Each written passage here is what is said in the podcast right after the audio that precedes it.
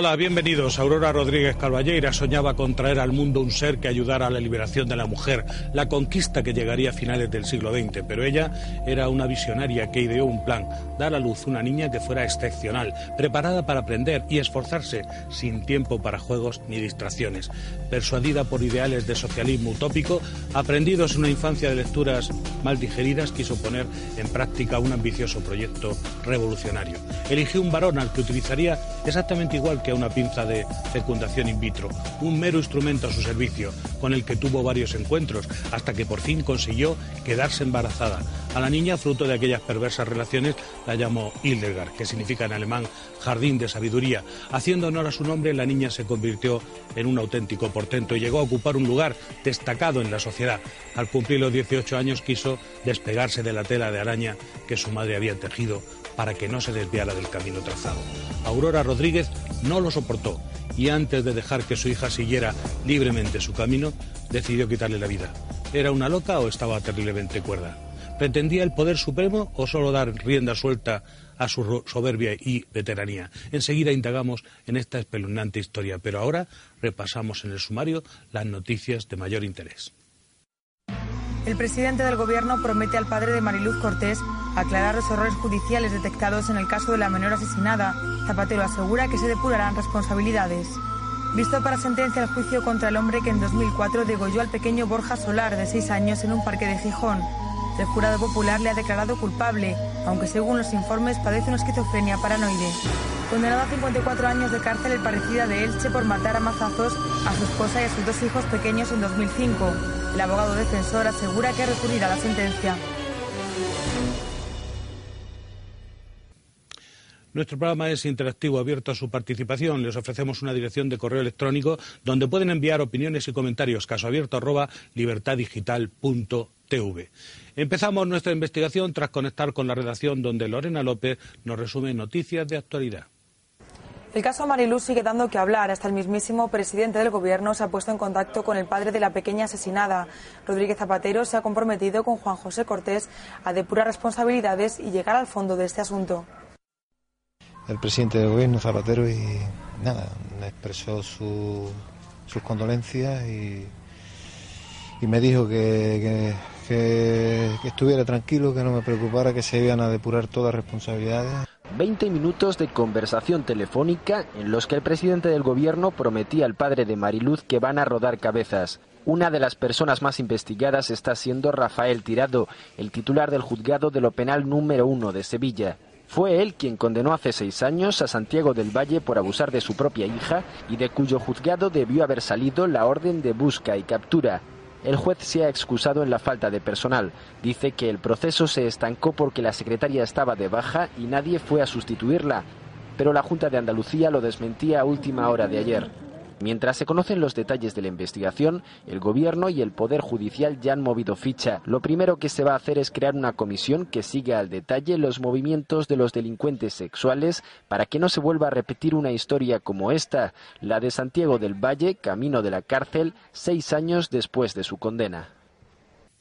Aurora Rodríguez Carballeira dirigió desde la cuna con mano firme el aprendizaje de Hildegard, hasta convertirla en un ejemplar excepcional y anómalo, una pobre niña prodigio. Hildegard aprendió a leer antes de los dos años, a escribir antes de los tres. Con ocho dominaba el francés, el inglés, el alemán y con catorce empezó su triunfo en los foros sociales. Comenzó a escribir en los periódicos, a dar conferencias y a participar en la política de la época, siempre en las filas izquierdistas. Cuando cumplió 17 ya se había licenciado en Derecho y era famosa, pero un año más tarde, cuando la joven quiso poner en práctica la libertad que anunciaba en sus textos y para la que supuestamente había sido educada, su madre se lo impidió. Ella tenía que ser solo un instrumento y no pisar la tierra prometida. Una libertadora sin libertad.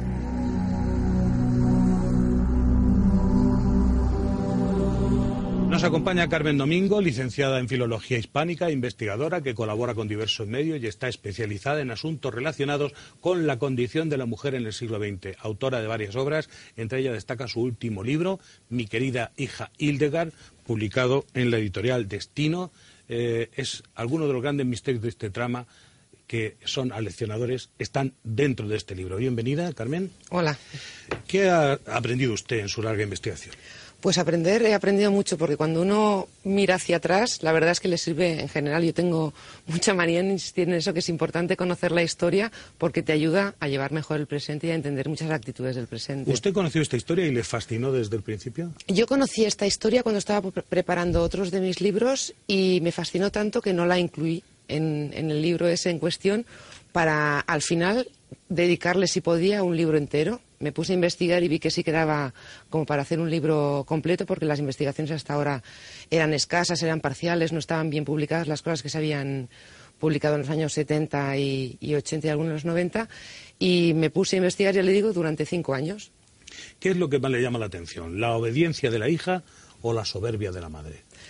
Lo que más me llama la atención es como una señora que está diagnosticada de loca en el año 34 mm, logra hacerse pasar por cuerda durante todos los años de su vida. ¿Piensa que esta tragedia ha sido suficientemente estudiada o hay muchos aspectos todavía desconocidos? Hombre, yo creo que ahora con este libro está prácticamente todo estudiado. Lo que sí que es verdad es que cuando nuestros espectadores vean el libro se darán cuenta de que yo todas las informaciones que tengo me parten de la madre, que en realidad no tengo ninguna información dicha en primera persona y en primera mano por la, por la hija porque no hay material de este. Si se encontrara, que no creo, alguna carta o alguna cosa de puño y letra de, de Hilda de a partir de sus, aparte de sus artículos y de, sus libros, que eso sí que lo tengo y lo, he consultado todo, alguna carta, alguna cosa más, igual sí que faltaría algo, pero si no yo creo que ya está todo bastante perfilado. ¿Cuáles son las principales conclusiones a las que usted ha llegado tras sus investigaciones para este libro, Mi querida hija Hildegard? Bueno, no sé si saben mucho nuestros telespectadores de qué va la historia, pero por resumirla diremos que hay una señora finales del siglo XIX que en un pueblecito del Ferrol cuida a un sobrino al que acaba haciendo niño prodigio cuando la hermana, porque ya lo leerán ellos, al final reclama la patria potestad de este hijo, de este sobrino, y se lo lleva, ella se queda como huérfana, decide entonces tener una hija, una hija siempre, nunca nunca se plantea tener un hijo, tiene una herencia en ese momento porque se mueren su padre y su madre, se pone a, tener, bueno, se queda embarazada, va a Madrid y empieza a desarrollar unas teorías a partir de lecturas del socialismo utópico y de las nuevas teorías sexológicas que crean un personaje que yo creo que nos dan mucho el perfil de lo que era la mujer de los años 30 sí le quitamos la parte de locura que, decir, que tiene doña, doña Aurora, pero si, si, usted se lee la biografía de muchas de las mujeres que son importantes o son relevantes en la España de los años 20 y 30, muchas tienen un perfil parecido. No empiezan a los dos años, lógicamente, a leer y a escribir, pero sí que tienen unas inquietudes culturales, sociales y políticas muy parecidas. Nos acompaña igualmente Marisol Donis, farmacéutica y criminóloga, escritora, autora de este otro libro, Víctimas de la Justicia, donde recrea también algunos aspectos del caso Hildegard. Bienvenida. Buenas noches. ¿Es cierto que el crimen causó una conmoción en la sociedad de la época? En la sociedad de la época y en años posteriores. Este crimen no se ha olvidado todavía, pero sí fue una conmoción porque eh, fue un.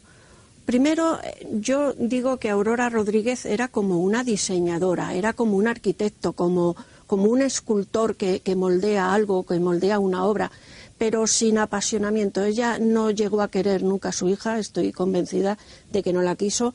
Ella diseñó a su hija como podía haber diseñado una cafetera. Cuando una cafetera se estropea, se tira, pues ella lo mismo. Ella diseñó a su hija y cuando vio que la hija se salía de los de todo lo que ella había trazado es cuando decidió, como un escultor, cuando no está de acuerdo con su obra, la destruye, pues ella no estaba de acuerdo con su obra y, también la destruyó. Y sí conmocionó, conmocionó a la época. Hoy, ¿algunos ecos de aquel asesinato nos sirven para reflexionar sobre ello?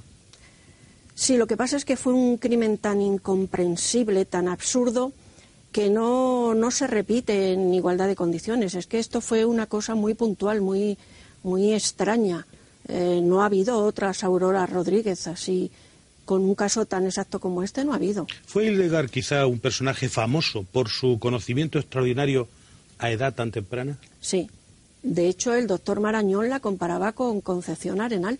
Ya teniendo Hildegard 17 años escasos, Marañón se ocupó de ella, le prologó un libro y decía, esta va a ser la nueva Concepción Arenal. Era una chica que valía muchísimo. Lo que pasa es que, claro, eh, la madre iba con ella incluso a clases de la universidad, la madre iba con ella a todas partes.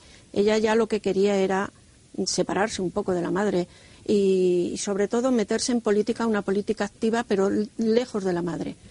Vamos a recordar ahora cómo sucedieron los hechos.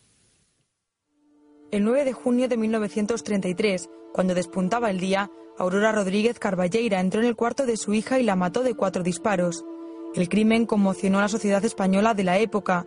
Hildegard, uno de los iconos de la Segunda República, había muerto con solo 18 años. Terminaba así el sueño de una madre posesiva y dominante, cuya única obsesión fue la creación de la hija y la mujer perfecta.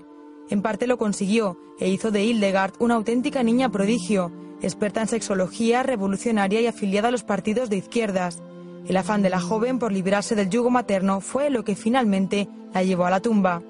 La historia suscitó desde el principio el interés de numerosos autores. Sobre ella se han escrito varios libros e incluso Fernando Fernán Gómez la llevó al cine.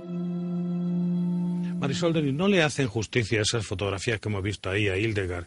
Era más guapa y más atractiva. Yo siempre he dicho que era feísima, que, que su cuerpo. Yo siempre decía que era, era igual de, de ancho que de alto y una cara bastante fea. Yo siempre había visto la, famosa foto de los tirabuzones, pero luego mm, he visto fotos de Alfonso, el fotógrafo, en el archivo de Alfonso, que eh, era realmente guapa, a no ser que estén retocadas las fotos. Carmen Domingo, filóloga, investigadora, para entender y conocer la historia de estas dos mujeres hay que ponerse primero en antecedentes. Para usted, ¿quién era Aurora Rodríguez?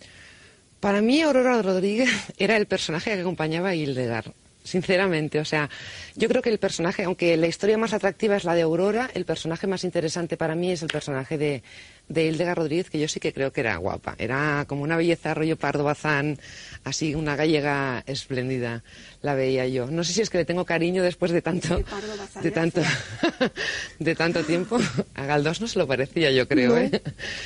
¿Y es cierto que Aurora quería cambiar el mundo, llevar a cabo una revolución ella sola? Bueno, estamos en una época en la que no solo Aurora Rodríguez quiere cambiar el mundo, hay muchos sectores de la sociedad española y, europea y estadounidense que quieren cambiar el mundo, que hay cosas que no funcionan, están entrando las sufragistas a demandar el voto para la mujer, hay muchos, muchas colonias que quieren dejar de ser colonias, es decir, no es solo una característica de, de Aurora Rodríguez, quizá Aurora Rodríguez lo único que hace es llevar al extremo una de las teorías, la de la eugenesia, para crear un ser que sea el que encauce este cambio de rumbo de, a ver, del mundo. ¿Eugenesia qué quiere decir? Selección de la raza. La eugenesia es una teoría que se empezó a desarrollar en el siglo XIX en, en Europa por la psiquiatría más y sexología más y medicina más avanzada, retomaron todas las ideologías estas desde la izquierda, el Partido Comunista no porque no existía todavía, pero el Partido Socialista, los anarquistas, todos los pensadores más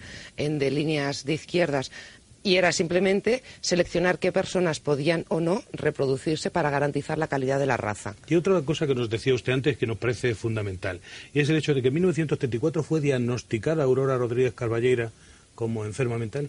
Sí, hasta el 34 Aurora Rodríguez cuida a su hija no solo es una niña muy relevante en, el momento social y político en el que se vive en España, sino que además la madre, que es verdad que va con ella prácticamente a todos los sitios, no deja de ser más que la madre de la pantoja, podríamos decir hoy, si usted quiere, y a nadie le supone eso ningún problema cuando Aurora Rodríguez se presenta al abogado y dice una frase parecida a la que yo le voy a decir ahora, hola, buenos días, soy la madre de Aurora Rodríguez, he matado a mi hija, vengo a decirles a ustedes que me juzguen como asesina, que no estoy loca, eso ya es como muy significativo a lo mejor de que es justo todo lo contrario lo que está pasando. La encarcelan para llevar a cabo un juicio y entonces el momento en el que se lleva el juicio, como ustedes saben bien, en el 34 hay un cambio de gobierno en España, estamos en el bienio negro de la, de la República. Entra Usted dice que es diagnosticada de enferma mental una vez asesinada a su hija. No, después del juicio, en el juicio es culpable de asesinato, no es diagnosticada de enfermedad mental. Por eso yo sí que creo que se puede hacer un paralelismo con la actualidad. No de una madre que hace evolucionar a la hija, pero sí que hay muchos casos de diagnósticos médicos que a lo mejor, si se llevan bien desde el principio, pueden dar lugar a que el asesino sea o no asesino, vaya o no a la cárcel. En el caso de Aurora, cuando tiene lugar el juicio, la derecha está gobernando en España y a la derecha le interesa que esta señora no esté loca. Por, porque es un ejemplo muy claro de hacia dónde puede evolucionar la mujer de izquierdas. Entonces, el psiquiatra que en ese momento, que es Vallejo Nájera, que es el, psiquiatra de la, de la, Fiscalía, que es un psiquiatra muy importante, porque, como todos ustedes saben, Vallejo Nájera es de los psiquiatras más reconocidos a nivel internacional en los años 30, decide que va a, apoyar lo que le interesa al gobierno y no dictamina la locura de esta señora y monta una estructura de análisis que justifica que, ella no está loca, mientras que el abogado defensor y los psiquiatras del abogado defensor, utilizando las técnicas psiquiátricas más avanzadas como el test de Rochard en aquel momento, que se empieza a aplicar ahora en, en aquel momento en, en juicios, dictaminan la paranoia que tiene. Y esa paranoia es la que un año después de que Aurora Rodríguez esté en la cárcel acaba dando con ella en el psiquiátrico porque en la cárcel no se puede mantener una persona enferma. Marisol Doni, ¿es cierto que Aurora Rodríguez se hizo cargo del hijo de una de sus hermanas y lo convirtió en un niño prodigio? Sí, Pepito Arriola, era un virtuoso del piano y precisamente la madre de Pepito Arriola también tenía problemas mm, psíquicos, eh, estaba loca. Por eso pienso que Aurora Rodríguez le venía de familia. Era su hermana que no estaba bien psíquicamente y ella que tampoco, hay que reconocer que tampoco. Aunque ella en el demostraba unas dotes pedagógicas extraordinarias, porque logró hacer de dos niños unos mm. auténticos seres dos, dos niños con una capacidad intelectual extraordinaria. Bueno, eso sería genético.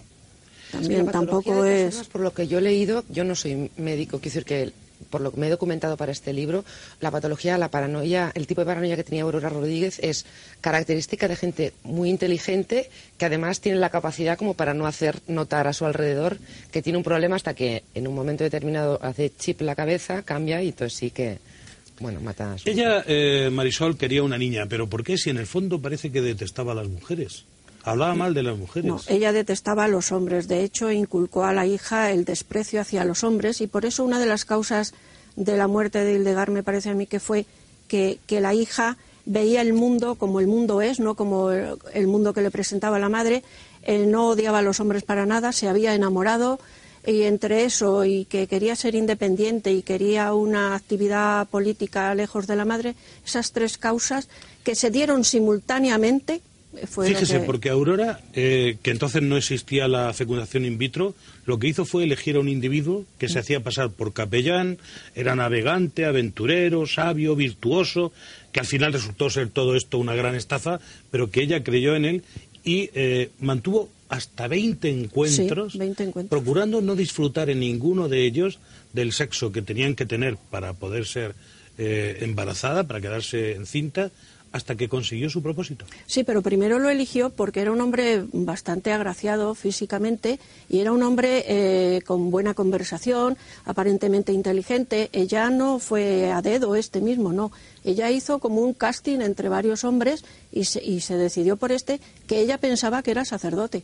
Y efectivamente luego resultó Pero que no. para ella no fue más que un mero instrumento. De hecho, si llega a existir entonces la fecundación in vitro, a este hombre no, le, no hubiera conocido ni a este ni a ninguno. La niña fue bautizada como Carmen. Sí. Pero ella le puso este nombre pomposo. Pero fíjate que, no existe en alemán. Hildegard es un invento de ella. Sí, y pero además fue bautizada, aunque ella no creía en Dios ni creía en nadie, fue bautizada y luego la niña también hizo la primera comunión.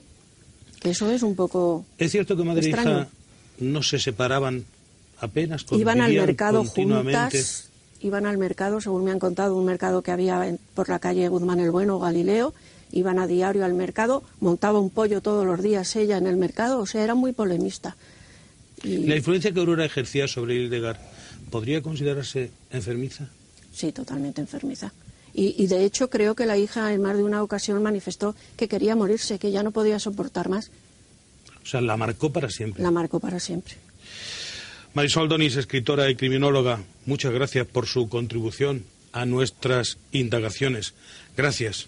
Gracias a vosotros. Los esfuerzos de Aurora dieron su fruto y Hildegard se convirtió en una de las figuras más relevantes de su tiempo.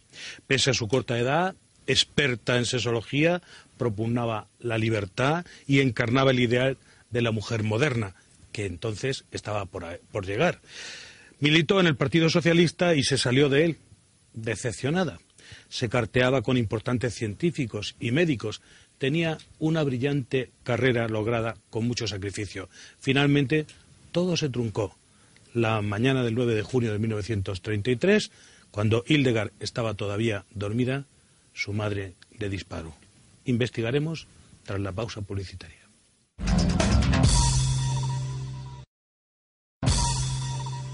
Hildegard se convirtió en una figura radical y polémica, una adolescente que hablaba de sexo sin tapujos, que defendía la liberación de la mujer y que arremetía contra las cortapisas y prerrogativas. Todo un personaje con solo 18 años. Publicó gran cantidad de artículos en revistas y periódicos como La Tierra, redacción donde colaboraba cuando murió. Escribió novelas y ensayos y trató de reformar la sociedad desde todos los ámbitos, pero detrás de ella y de sus éxitos planeaba la sombra de Aurora, su madre. Lo investigamos en detalle, aunque antes conectamos con la redacción donde Lorena López nos avanza informaciones de actualidad. En Gijón ya ha quedado visto para sentencia el juicio contra Ramón del Barrio, el hombre acusado de degollar en un parque al pequeño Borja Solar, de seis años. Según los informes médicos, el acusado padecía una esquizofrenia paranoide en el momento de los hechos. El pequeño Borja, de seis años, fue degollado cuando jugaba tranquilamente en el parque ante los ojos de su madre. Los hechos ocurrieron en 2004 y ahora se hace justicia. En los juzgados de Gijón se revive una vez más la tragedia. En un momento, lo hizo en cinco minutos. Yo creí que era un muñeco, no creí que era un niño, creí que lo que estaba jugando era con un muñeco. Fíjate tú si fue rápido. Mariluz González lo vio todo y aún recuerda horrorizada los gritos de la madre que vio como su pequeño moría entre sus brazos. Los tuvimos toda la familia metidos mucho tiempo. El grito de la madre fue horroroso.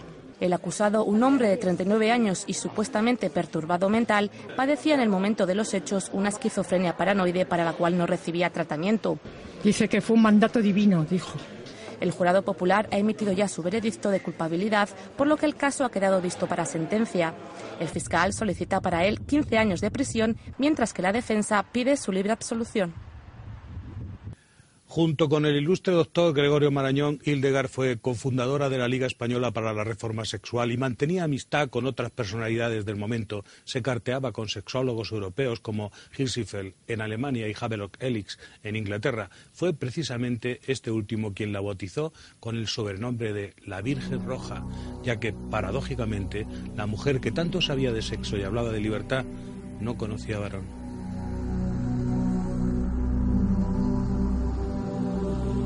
Para explorar los misterios de esta interesante mujer cuyo crimen quedó prácticamente oculto por los desastres de la guerra. Contamos con la experiencia del documentalista e investigador Miguel Ángel Pradera. Hola, bienvenido. Hola, buenas tardes. Para usted, ¿quién era Hildegard Rodríguez? Pues Hildegard Rodríguez es un caso excepcional.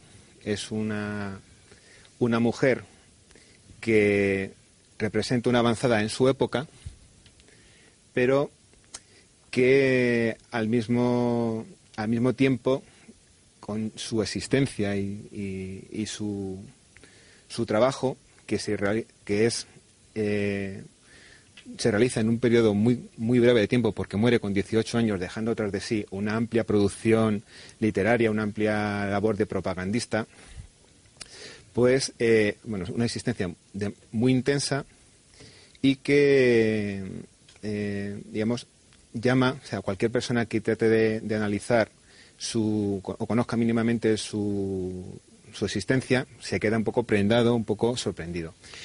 ¿Por qué su madre quiso que fuera experta en sexología? ¿Tanta falta hacía explorar el sexo entonces?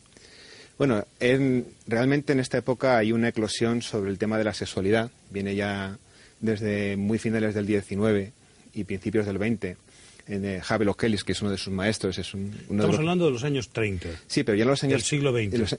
En los, años 30 ya hay una amplísima producción. Hay que entender que las primeras eh, campañas para el control de natalidad, lo que se llamó el neomaltusismo, es de bien de principios del siglo XX. Aquí en España, en Barcelona y en muchos sitios de España desde el principio hay una campaña en, pro de la limitación de la natalidad que, se encuentra con fuertes medidas represivas del gobierno, que se considera que es una actividad contestataria y que no es consentida, digamos, desde, la, desde los órganos de, gobierno. Entonces, ella, digamos, en esa época ya no es una es, sigue siendo una pionera, pero no es de las primeras que en España empieza a hacer ese tipo de, de, divulgación. ¿Podría decirse que Hildegard era una feminista exaltada? No. Yo diría que Hildegard no es una, una feminista exaltada. Ella defiende eh, digamos, el papel que debe desempeñar la mujer en la sociedad, aboga por unas reformas que garanticen esa, esa igualdad entre hombres y mujeres, pero no, no la, definiría como una, el concepto que, que, entenderíamos de feminismo contemporáneo. Antes de continuar, vamos a repasar brevemente su trayectoria. Lo vemos. Concebida como instrumento de una revolución, la joven Hildegard siguió los pasos marcados por su estricta madre. Cuando con 13 años ingresó en la universidad, comenzó también su actividad política. Militó en las juventudes del Partido Socialista y formó parte de la UGT.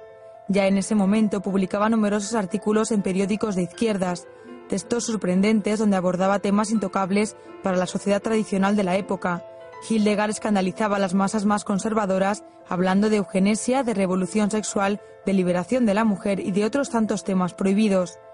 Con frecuencia era reclamada como ponente en algunas conferencias donde exponía sin tapujos sus tesis sobre el marxismo y el proletariado, una brillante carrera truncada por un fatal desenlace. Carmen Domingo, ¿es cierto que Hildegard era admirada por las personalidades más importantes de aquel momento? Hombre, es que piensa que no era, a ver, era frecuente, pero no muy frecuente, que una chica con el perfil que estamos trazando ahora, que a los 14 años empieza a estudiar en la universidad, porque la dejan empezar a estudiar antes, que empieza a hacer política en la calle, a hacer mítines, que escribe en distintos medios de comunicación, no solo al principio en el diario El Socialista, sino que va tanteando en otros diarios que le hacen entrevistas. Hay una anécdota muy curiosa y es que en un momento determinado doña Aurora, cuando creo que tiene Hildegard 15 o está a punto de cumplir los 16, decide que su hija necesita más publicidad y haría lo mismo que hoy cuando sale un producto nuevo a la calle hace una foto de su hija Hildegard, escribe una carta donde explica lo que ha hecho, quién es, no sé qué, y le, dice al medio de comunicación que sea, porque manda unas ocho cartas, eh, porque cree ella que deben incluir una entrevista de su hija en su medio de comunicación y acaba consiguiendo en más de un diario una contraportada o una portada con una entrevista de, de Hildegard Rodríguez. ¿No se trataría, en parte, de un fenómeno como la mujer barbuda o el hombre elefante? No, yo creo que no, para nada. Quiero decir que, que es que, de hecho, no tiene nada malo la, la historia de Hildegard y Aurora, si no fuera porque Aurora acaba matando a su hija. Quiero decir que yo no creo que Hildegard Rodríguez fuera extremadamente infeliz, salvo al final de sus días, y es porque su madre está loca y no la deja irse, pero si no, yo no creo que esta chica tuviera una... Usted dice que ella entró en la masonería. Ella entró en la masonería y tiene un papel conforme tiene el, un nombre, Iris Segle, en, porque te cambias de nombre cuando entras en la masonería.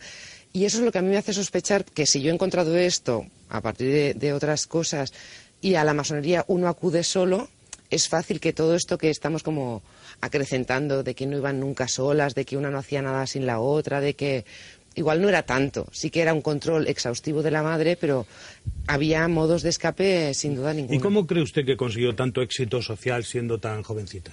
Pues no es una cosa exclusiva de Hildegard Rodríguez, es decir, que Santiago Carrillo empezó a militar al mismo tiempo que empezó a militar Hildegard. Santiago Carrillo no ha muerto y la trayectoria política ha sido la que ha sido. Si Hildegard Rodríguez hubiera, no se hubiera muerto, ¿quién le dice a usted que no teníamos mañana una celebración del 90 cumpleaños de Hildegard Rodríguez por militar en cualquier Pues tenemos al teléfono a Rosa Cal Martínez, profesora de la Facultad de Ciencias de la Información de la Universidad Complutense de Madrid e investigadora de periodismo español sobre el que ha escrito numerosos libros y artículos. Hola, bienvenida. Hola, buenas tardes. Eh, para usted, ¿qué es lo más interesante de Hildegard Rodríguez? Bueno, pues de la misma, o sea, de la hija de Aurora, yo destaco la producción periodística y sobre todo la crítica al gobierno que hace. Es la primera mujer periodista que se dedica a criticar al gobierno en España, antes no habían existido. En los artículos que saca La Tierra, en el periódico anarquista La Tierra, em, desde luego al Partido Socialista y al gobierno lo deja fatal. Es muy dura. Eso. Y por otra parte, la erudición. ¿Qué es lo que más destaca? Sí, la relevancia de, que alcanzó la joven Hildegard o la capacidad de su madre Aurora para crear un proyecto y luego destruirlo. Es, que es muy difícil separar a una de la otra. ¿eh? Es muy difícil separar a Aurora de Hildegard y a Hildegard de la madre. Cuando Hildegard quiere separarse y hacer la vida por sí misma, pues ya no la deja la madre. Indudablemente Si Aurora no hubiera existido, Hildegard sería imposible, porque no era una niña normal, no era una niña de, de barrio como cualquier otra. No, el proyecto, Aurora tiene un proyecto de vida. Usted escribió un libro sobre el tema titulado A mí no me doblega nadie, donde contaba la vida y la obra de Aurora Rodríguez. ¿Cómo describe a esta mujer? Bueno, sí, eh, esa es una frase, el título es una frase que dijo ella, a mí no me doblega nadie, y eso era, Aurora era mm, indomable, muy fuerte, y tenía tres rasgos muy importantes. Era una mujer que se adelantó casi 100 años al tiempo en el que estaba viviendo. Primero, ella decidió dirigir su vida al 100%. No había ningún varón que la coartase o la limitase, ni siquiera que le ayudase tampoco. Segundo, decide tener un hijo sin mantener relaciones constantes con el varón. Y tercero, empleó los medios de comunicación para crear una imagen de la hija. Los medios de comunicación entonces era la prensa. Y ella utilizó la prensa, siempre la prensa de izquierdas, ¿eh? sobre todo el socialista, Heraldo de Madrid, La Libertad o La Tierra, para, para hacer una imagen de la hija. Entonces es una mujer que sería de suma actualidad actualmente. ¿Piensa que se trataba de una enferma mental o de una asesina despiadada capaz de matar si se siente decepcionada? No, no, no. Yo era una enferma, indudablemente era una enferma. Ella tuvo que sufrir mucho para decidir acabar con su proyecto, que era toda su vida, que era la hija. Era una paranoica, yo creo que ¿Y, sí. ¿Y cuál cree usted que fue el detonante? ¿Por qué mató a su hija? No, no hay duda. Yo, desde luego, mm, defiendo que la mató porque le había salido bien. Es decir, Hildegard quería separarse de su madre. Ya llegó un momento en que le molestaba. Su madre le molestaba para lo que ella quería hacer. Ella quería ir a América, dar conferencias en América, en Sudamérica, y la madre no quería. Tenía miedo, tenía miedo que la volvieran contra ella. Y esa fue la razón, yo creo, por la que la mató. A- Algunos arguyen otros motivos, pero yo para nada estoy de acuerdo. Que si se enamoró de Abel Velilla, no, eso no o que si había entrado en las redes internacionales de la Liga de Educación Sexual y tal para el espionaje. Nada, eso eran elucubraciones de ella. Rosa Cal, investigadora y profesora de la Universidad Complutense de Madrid. Muchas gracias por sus interesantes aportaciones. Gracias. Don Miguel Ángel Pradera, ¿es cierto que Hildegard encarnaba el papel de la mujer premoderna, libre? Eh, sí. Una idea jaleada por la izquierda tal vez, pero que tardaría en imponerse. Eh, sí, era, digamos, ese modelo de, de igualdad y de y de, de libertad, yo creo que ella en ese sentido lo encarna bastante bien. A mí, una de las cosas que yo quería a- añadir a la figura de Hildegard es que ella, en su, en su trayectoria política y en su trayectoria dentro de la Liga Española por la Reforma Sexual, eh, ella tiene confrontaciones y se enfrenta, sin arrugarse, ante prohombres de la República y ante eminencias del, mundo médico, de la profesión médica. Entonces, ella en ese momento es valiente y cuando tiene una idea la defiende e incluso se atreve a llevar la contraria o a recriminar actitudes a políticos eminentes de- del momento o, a, o incluso a enfrentarse o, o o, digamos, mm, cuestionar a juristas o a, o a médicos muy relevantes. ¿no? Entonces es llamativo que realmente una persona que sea capaz de, de que tenga esos arrestos siendo un adolescente, lo cual además le ocasiona problemas, porque inicialmente el PSOE y, y la UGT están muy contentos de tener una chica tan jovencita que apunta muy alto, pero cuando ella empieza a cuestionar y empieza a ser una rebelde dentro de su formación, Ella van- se sale del Partido no, sí, Socialista. Sí, sí, pero es que, la- digamos, la han ido echando, es decir, porque la niegan. la- eh, ella escribe en el socialista, pero cuando empiezas eh, a tomar una actitud eh, contraria a la política del partido, la empiezan a cerrar puertas y entonces al final la impiden escribir en el socialista, le impiden escribir en Renovación, que era la- el periódico de la Juventud de Socialistas, y finalmente, digamos, la van vetando cualquier promoción en el partido. Entonces ya al final se tiene que ir, o sea, tiene que abandonar porque de cierto modo ya el partido la ha dejado como un- una, una o sea, cosa no molesta. es porque ella se decepciona, sino Sí, porque ella, le van no, sí, cortando se las alas. ella se decepciona, pero al mismo tiempo de que ella se decepciona y, y justo, eh, esa decepción no implica que ella consienta o se calle, sino que ella, digamos, sigue defendiendo su postura, la que él- ella cree que debería de ser la, la postura socialista que debería defender el, el partido. Entonces, cuando ella, de esa actitud de defensa, pues la van condenando, ella no puede ir a una conferencia y defender la actitud del, del, del PSOE porque no la comparte. Es decir, llega un momento y dice, mira, yo no puedo ir como Tiene un socialista. momento de éxito dentro de las filas socialistas, Sí. es elegida mayoritariamente, pero después eso va decayendo. Sí, exactamente. Ella es elegida una secretaria de la, o vicesecretaria de las Juventudes Socialistas en uno de sus congresos. Pero por mayoría, además. o sea, Sí, sí, una mayoría bastante de 15.000 a 2, que no, quiero decir que es así. Sí. Sin embargo, va perdiendo luego crédito. Se juntan las dos cosas. El, o sea, la echan del partido porque ella se va dando cuenta que no se fía del ¿La partido. echan? Bueno, la echan, propician que se Propician vaya. que se marche. entiendo. propician que se marche. Lo que pasa es que sí que es una chica con un carácter muy fuerte y ella se resiste hasta el último momento al no poder hablar y entonces cuando ya ve que bueno que el- el- hay un desencuentro ideológico total con el partido, que su pensamiento está más a la izquierda de lo que está el Partido Socialista en ese momento, no se quiere quedar sin decir la última palabra y publica un libro. Carmen, ¿qué es toda esta historia? ¿La radiografía de una ambición humana desmedida? Yo creo que no.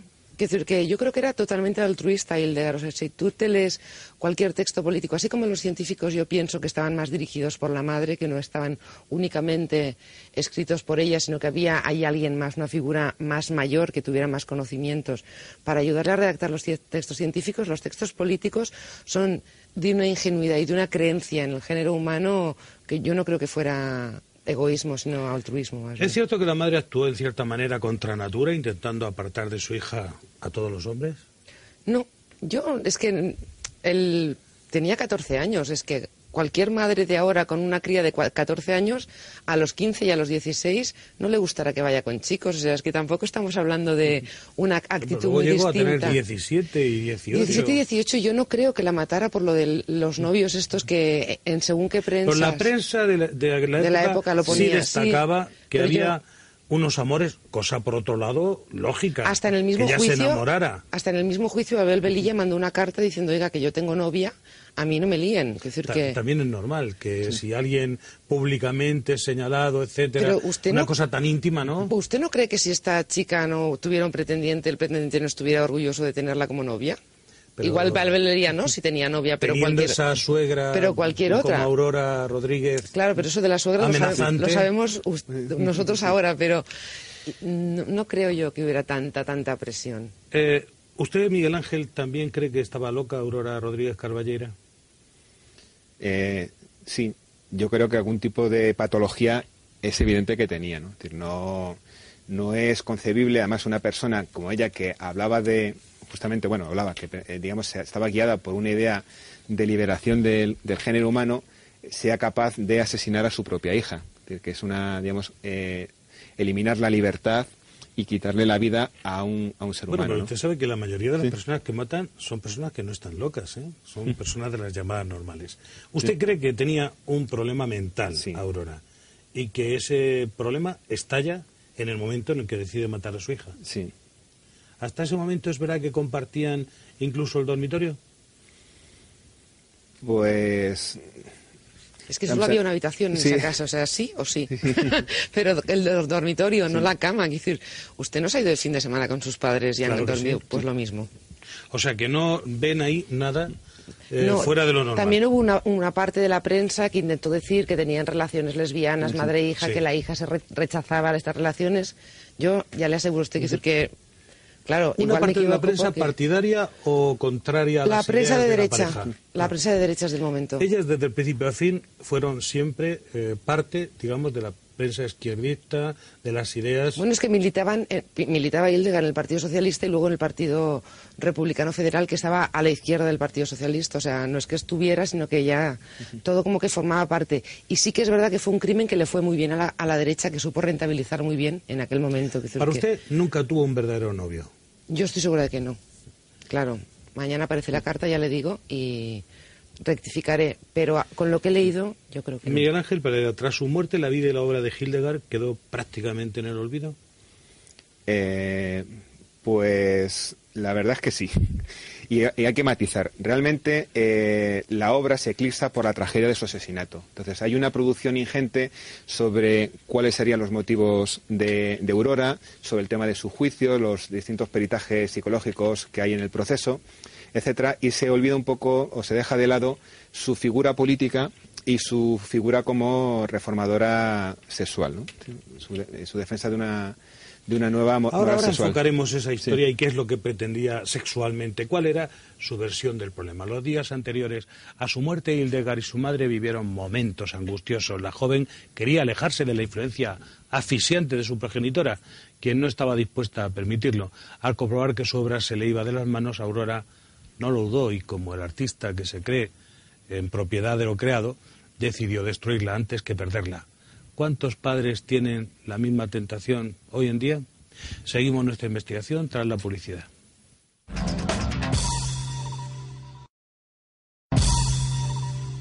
Los últimos días de la joven ilegal fueron angustiosos, encerrada en su casa bajo la vigilancia constante de la madre. Ni siquiera podía hablar por teléfono con el exterior, porque Aurora había cortado la línea telefónica. No había marcha atrás, ya estaba todo decidido. Se hizo con el arma con el que ejecutaría a su hija y esperó con calma el momento. Enseguida investigamos los detalles tras conectar con la redacción, donde Lorena López nos cuenta otras noticias importantes. En 2005, José María Macía mató a su esposa y a sus dos hijos pequeños golpeándolos con una maza mientras dormían. Ahora un jurado popular le ha declarado culpable y ha sido sentenciado a 54 años de prisión. Fue consciente de lo que estaba haciendo. José María Macía asesinó a sangre fría a su mujer Teresa y sus dos hijos de 7 y 2 años. Los golpeó brutalmente con una maza mientras dormían. Dice que la cabecita de los nenes no se sabía lo que era. Se ha encontrado a ella muerta y al nene en la cuna y el otro muerto al lado de ella. La defensa se basó en que el acusado actuó bajo los efectos del alcohol y las drogas, pero el médico forense demostró que esto no alteró su conducta y que tampoco padece ninguna enfermedad mental. Nunca lo habíamos visto ni agresivo, ni bebido, ni nada, pero puede haberlo disimulado. Era un padre normal, y a veces llevaba a los niños al cole o lo recogía. Cariño, llámame cuando llegues. La Fiscalía solicitaba 60 años de prisión. José María Macía ha sido condenado a pagar una indemnización de 150.000 euros y a 54 años por los tres asesinatos, aunque en prisión no cumplirá más de 25. Aurora había engendrado a Hildegard como un logro personal, tras varios encuentros con un hombre en los que se esforzó en no gozar del intercambio sexual. Se trataba de un experimento en vivo, con gran sacrificio. La apuesta era para siempre y el fracaso se pagaba con la vida. Así, con frialdad, comprobó el funcionamiento del arma y acto seguido disparó mientras su hija dormía. Después acudió a los juzgados para declararse autora. No quería que la tomasen por loca y explicó una batería de motivos. ¿Estaba loca? ¿Es una incomprendida? ¿Solo la soberbia de la sociedad supera en este caso el orgullo de la parricida?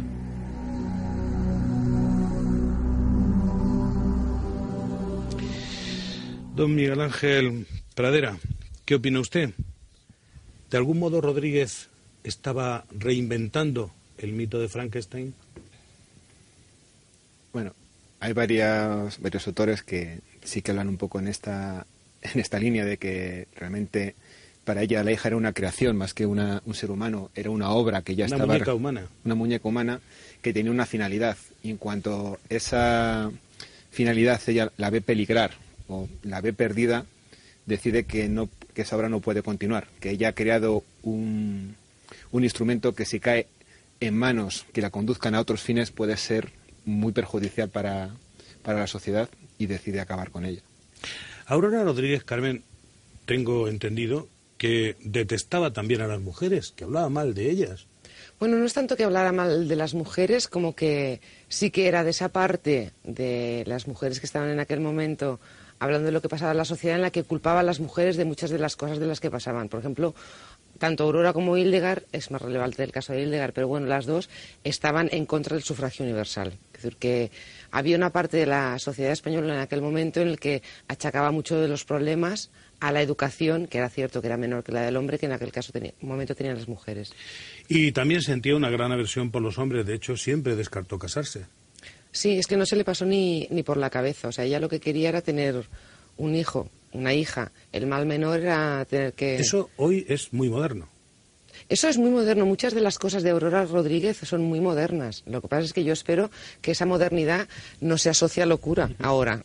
Y, que no llegue a la tentación de crear un muñeco No creo, yo no creo que... Que, sea la proyección de una serie de frustraciones. el, caso de Aurora Rodríguez responde a una época y una situación social muy concreta, o sea, responde a la Segunda República, responde a una, una época de la historia de España y de Europa muy concreta, a unas enseñanzas, a la eugenesia, a las incluso la eugenesia, por ejemplo, empieza con la izquierda y la acaba cogiendo la derecha. Es decir, hay muchas teorías que se van mezclando, que se va experimentando. Ahora no creo que, pero una cosa... En este caso se puede concebir, sin estar loco, el hecho de tener una hija que sea una especie de proyección personal, que triunfe donde la madre había fracasado. Yo me remito a las madres de muchas de las folclóricas, que ellas querían ser cantantes y acabaron haciendo que lo fueran los niños. Digamos que creó a su hija para satisfacer su propio ideal, que volcó en ella sus frustraciones. Claro, o sea, ¿cuántas madres hoy en día no hacen lo mismo? De me llevo a la niña al concurso porque yo no pude hacer no sé qué. Oh, el caso de Aurora es esa, o sea, ella se ve con la edad que tiene y ve el contexto en el que se mueve y tiene claro que para reformar la sociedad no se necesita una persona de una edad concreta, sino alguien joven que pueda desde el principio ella aprender todo lo que a su madre, en este caso Aurora, no le ha dado tiempo para poderlo extender al resto de la sociedad. Miguel Ángel Aurora jugó a ser omnipotente y a cambiar el mundo. Mm. Son preguntas de muy difícil contestación. Ella jugó una, digamos, ella quiso hacer, crear una obra que fuera capaz de hacerlo. O sea, no de forma indirecta, no, no ella misma, sino a través de su hija, a la cual sometió a una estricta educación, a un, a un plan de trabajo que no, digamos, estricto y que no dejaba margen para nada y más o menos le salió bien. La mirada del documentalista, ¿usted cree que Hildegard llegó a enamorarse de un varón? Mm, pues puede ser, porque no? Es, decir, es, un, es años no se ve por ningún lado, ¿no? ¿no? No hay obra escrita que hable de que hoy ha salido el sol de una manera especial. No, mm, no, en su obra, digamos, ella, digamos, en... Tiene no hay nada autobiográfico. No, autobiográfico hay, hay bastantes cosas, pero más que en su relación con la madre, en su, pensamiento político o en sus relaciones dentro de la liga. O sea, ella tiene una relación epistolar con muchísimas personas en las cuales ella comenta sus vicisitudes de, de su vida pública, digamos, pero no suele hacer comentarios de su, de su ámbito personal. Pero, por ejemplo, dentro de su ámbito personal, si las memorias de Santiago Carrillo relatan que él iba a tomar café a casa de Hildegard es decir, que eran, como eran compañeros de las juventudes socialistas, pues eh, había veces que les invitaba a tomar chocolate ahí en la calle Galileo. Por lo tanto, es decir, sí que había chicos de su edad que eran sus camaradas y que iban a su casa. Es decir, no era, decir, estaría bajo la supervisión de su madre, pero sí que tenía contacto con varones y en esas edades, como no se va a enamorar o puede tener una, una atracción por un, un, un hombre. ¿Usted cree que Aurora, la madre, se obsesionó con supuestas tesis conspiratorias contra las dos? Eh, sí, yo creo que ella eh, sí que en ese sentido estaba obsesionada, porque, digamos, consciente del valor que tenía su hija, su obra, eh, pensaba que intentarían quitársela de alguna forma. Entonces ella, yo creo que esa le obsesiona. Esa posibilidad de que ella marche al extranjero, que quede fuera de su, de su supervisión, pues la, la asusta. Pensaba que querían apartarla de su lado. Sí. Apartarla para posteriormente reconducirla hacia otros fines de los que ella sabía, de, la, de los que ella había marcado. Carmen, en quitarle el producto de toda su vida, ¿no? Bueno, es que es Pigmalión. Yo hago esta estatua, en cuanto esta estatua no hace lo que yo quiero, es una estatua que ya no me vale, la tengo que destruir. Fue juzgada, Aurora, condenada como culpable, la madre, y responsable del crimen pero más tarde fue encerrada en un psiquiátrico. ¿Diría usted que cuando no se entiende la conducta de alguien se le trata de loco? Mm, algunas veces sí, pero yo no creo que, este fuera el caso. Aurora entró en, en, la cárcel, en la cárcel de ventas. Todos sabemos que la cárcel de ventas de Madrid era la mejor cárcel a nivel europeo que había en aquel, en aquel momento, que la fundó Victoria Ken con unas directrices muy concretas. Entonces, Aurora llegó allí y decidió que esa era su sociedad a partir de ahora y que tenía que reformar su sociedad como desde el principio otra vez. Entonces, ordenaba a las, a las reclusas que hicieran cosas, a las carceleras se pegaba con ellas si no le hacían caso, provocó bastantes altercados porque no se la obedecía, le volvieron a hacer test psiquiátricos y decidieron que, bueno, que era evidente que estaba enferma. Rememoremos el día del crimen. Según sus investigaciones, Carmen Domingo, autora de este libro, mi querida hija Hildegard, ¿Cómo sucedieron los hechos aquella madrugada del 9 de junio de 1933 en Madrid? Pues fueron, fueron unos cuantos días, no solo la madrugada del 9 de junio, sino fueron unos cuantos días de, tensión. Por fin, y a todo esto me remito a los papeles del juicio y al sumario, vamos, y a, lo que Aurora le comenta a unos periodistas, porque ya, le digo a usted que de, de, Hildegard no tenemos nada de puño y letra, llevaban muchos días en los que Aurora quería por fin adquirir esa libertad que su madre le había enseñado que era indispensable para poder vivir la vida, por otra parte. Aurora decidió que, no podía ser, que tenía que hacer que su hija volviera a entrar en razón, que una cosa era predicar libertad y otra cosa era ser libre. Cerró la puerta, cortó el hilo del teléfono, estableció un, cerco dentro de la misma casa en el que tan solo la criada de vez en cuando podía bajar a comprar cosas concretas y subir inmediatamente. Y pasaron unos cuantos días, casi una, casi una semana. Una madrugada deciden al final, después de lloros, gritos, peleas y discusiones, que sí, que Hildegard se puede ir a vivir a casa, a, una casita cercana a la calle Galileo de una amiga de la familia y doña Aurora se mantendrá en su casa. Dan esa decisión tomada entre las dos por, por buena, pero cuando Hildegard está dormida hay algo en doña Aurora que le hace clic, que es donde yo creo que se demuestra la, la, locura que tiene, coge una pistola que había comprado precisamente para defenderse de los ataques y le pega cuatro tiros y la mata. ¿Usted cree que Aurora lo tenía todo meditado? Yo creo que no, que no tenía nada meditado, que, que fue fruto de, de la tensión, del no sé qué, del, del teléfono, del que llegó un vecino a ofrecerles huevos, le pareció que eso en realidad no era un vecino, sino que había una teoría de la conspiración detrás, de que a la, a la, criada le vio una blusa que no era la que había visto siempre y pensó que le estaban dando dinero los marxistas para comprarle información sobre su hija. Fueron muchas cosas que se juntaron ese día que, que no estaban planeadas ninguna de ellas y le, hicieron tomar esa decisión.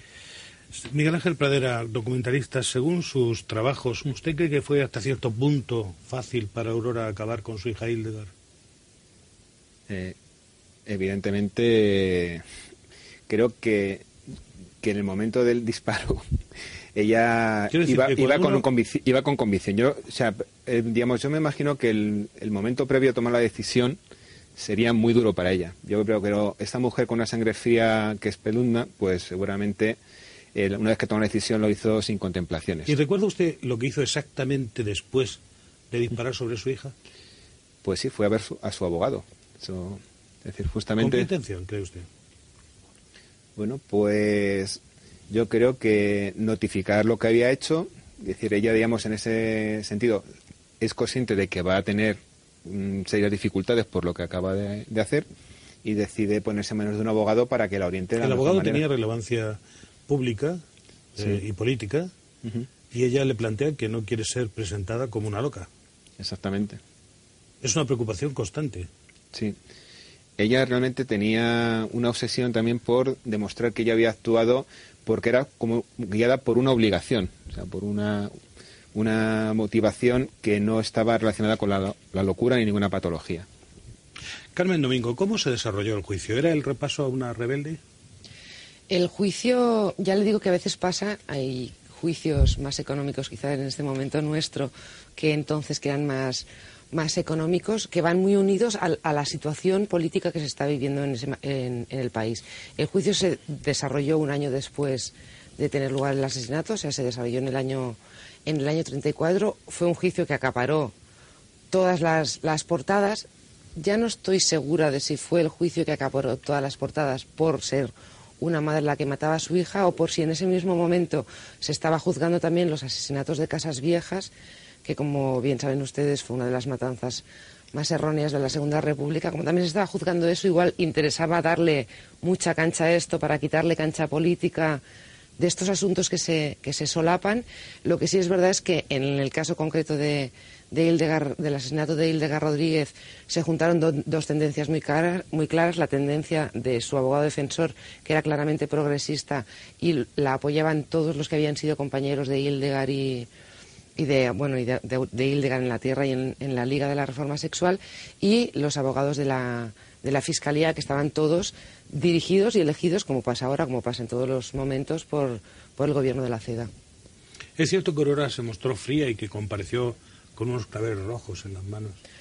Bueno, apareció vestido de negro riguroso y siempre con un clavel rojo en la mano como símbolo de recuerdo hacia su hija.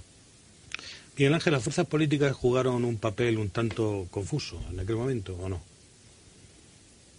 Mm, yo creo que, no. Es decir, en ese momento del proceso hay una gran expectación. Es decir, es cierto que es un, es un juicio que levanta un, pasiones y que hay mucho debate, pero mm, yo considero que no hay, digamos, que las fuerzas políticas tampoco hablan, de, entran en el debate. Por la mera mm, opinión sobre quién era culpable o no, ¿eso mm. definía una manera de pensar?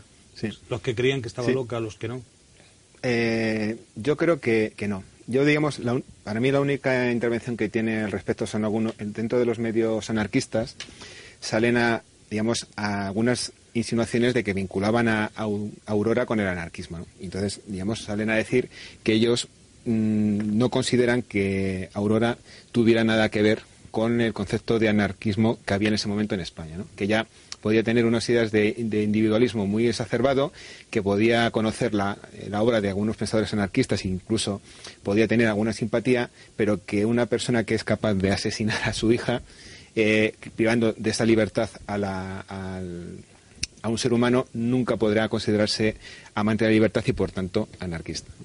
Carmen, la lucha estaba en declarar a Aurora enajenada mental y, por lo tanto, irresponsable de lo que había hecho o responsable del crimen. ¿Cómo se resolvió finalmente el asunto?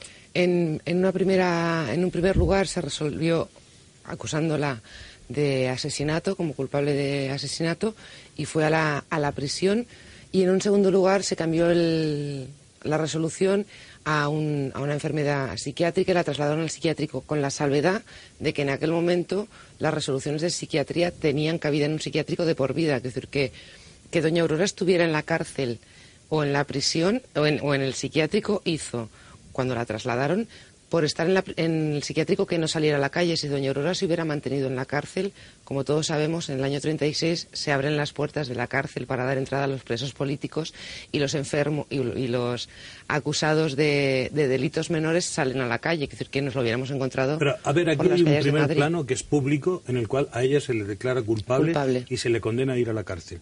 Y otro, mucho más sosegado, más oculto, que es donde, digamos, por la puerta de atrás se la saca de la cárcel y se la lleva al manicomio. Pero yo no creo que sea por la puerta de atrás. Yo creo simplemente que cuando... Pues no se le dio tanto relieve. De hecho, hasta hace muy poco se creía que ella había escapado de la cárcel. otra cosa es que, que a los medios no les interesara. Una década, ¿no? Aproximadamente. sí, sí, en el, no, en el, a finales de los 70. Cuando se encuentran, por cierto, los Costa papeles... cuenta los papeles para... En Interview publica un reportaje sobre, sobre el psiquiátrico de Cienpozuelos. Efectivamente, había estado desde entonces ingresada en el psiquiátrico de, de Cienpozuelos, donde murió. Donde murió, efectivamente. El, no, se le da relevancia en la prensa porque no es relevante si trasladan a un preso o cambian la situación de un preso. Pero si el, resultado del juicio hubiera sido culpable, si hubiera sido declarada loca, también hubiera tenido la misma relevancia. No creo que, que tenga nada que ver. ¿Usted cree que también aquello fue mera casualidad, el hecho de que públicamente se la declarara culpable y sencillamente, con mucha más cautela, se la llevara al psiquiátrico?